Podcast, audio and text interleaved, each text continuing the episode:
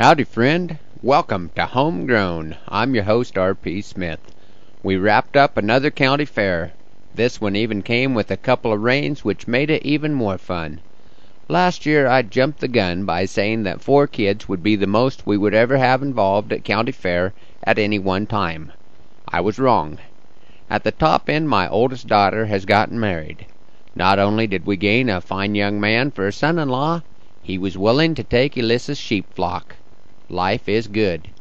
Elissa is still eligible to show in FFA, so she took up a pen of market lambs. On the other end, my youngest daughter was able to join 4-H as a clover kid, kind of a basic training for the youngster and a warning shot for the parents. Hannah showed her four kittens, complete with homemade harnesses and leashes, in the small animal show. We also took up three market beef and a horse to round out the week. As always, I would like to thank the local businesses that do such a great job of supporting the livestock auction. I had a couple of folks request that I replay the fair poem from last year. I call this one It's Only Fair. Halters in the show box, show box in the shed. When everything is put away, we'll put this fair to bed. The reasons why we do it are not always understood. When Fair Week comes to a close it feels mighty good. The kids all had a great time, and so did Beth and I. Twenty seven trips to town put a sparkle in OPEC's eye. My crew is plumb wore out, I guess I'll let 'em sleep till noon. This is one daughter's last fair, and the other starts real soon. And then her little brother will get to take a turn. We are gluttons for punishment that never seem to learn. 4-H for another fifteen years. This is going to be a wreck. By the time this deal is over, I can draw an SS check. And someone pointed out this week to keep me on the run.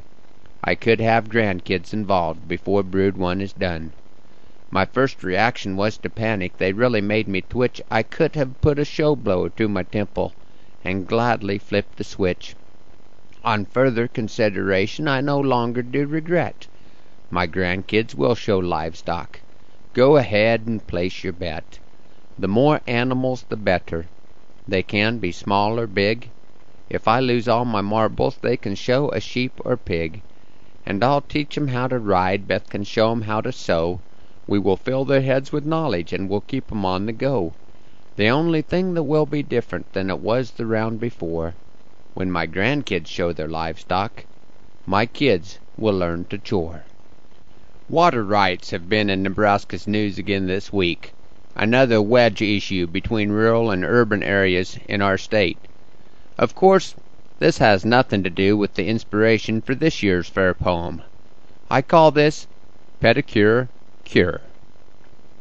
You don't want your foot in there, ma'am. That's where these cattle drank. It is day three of county fair, and that water's getting rank.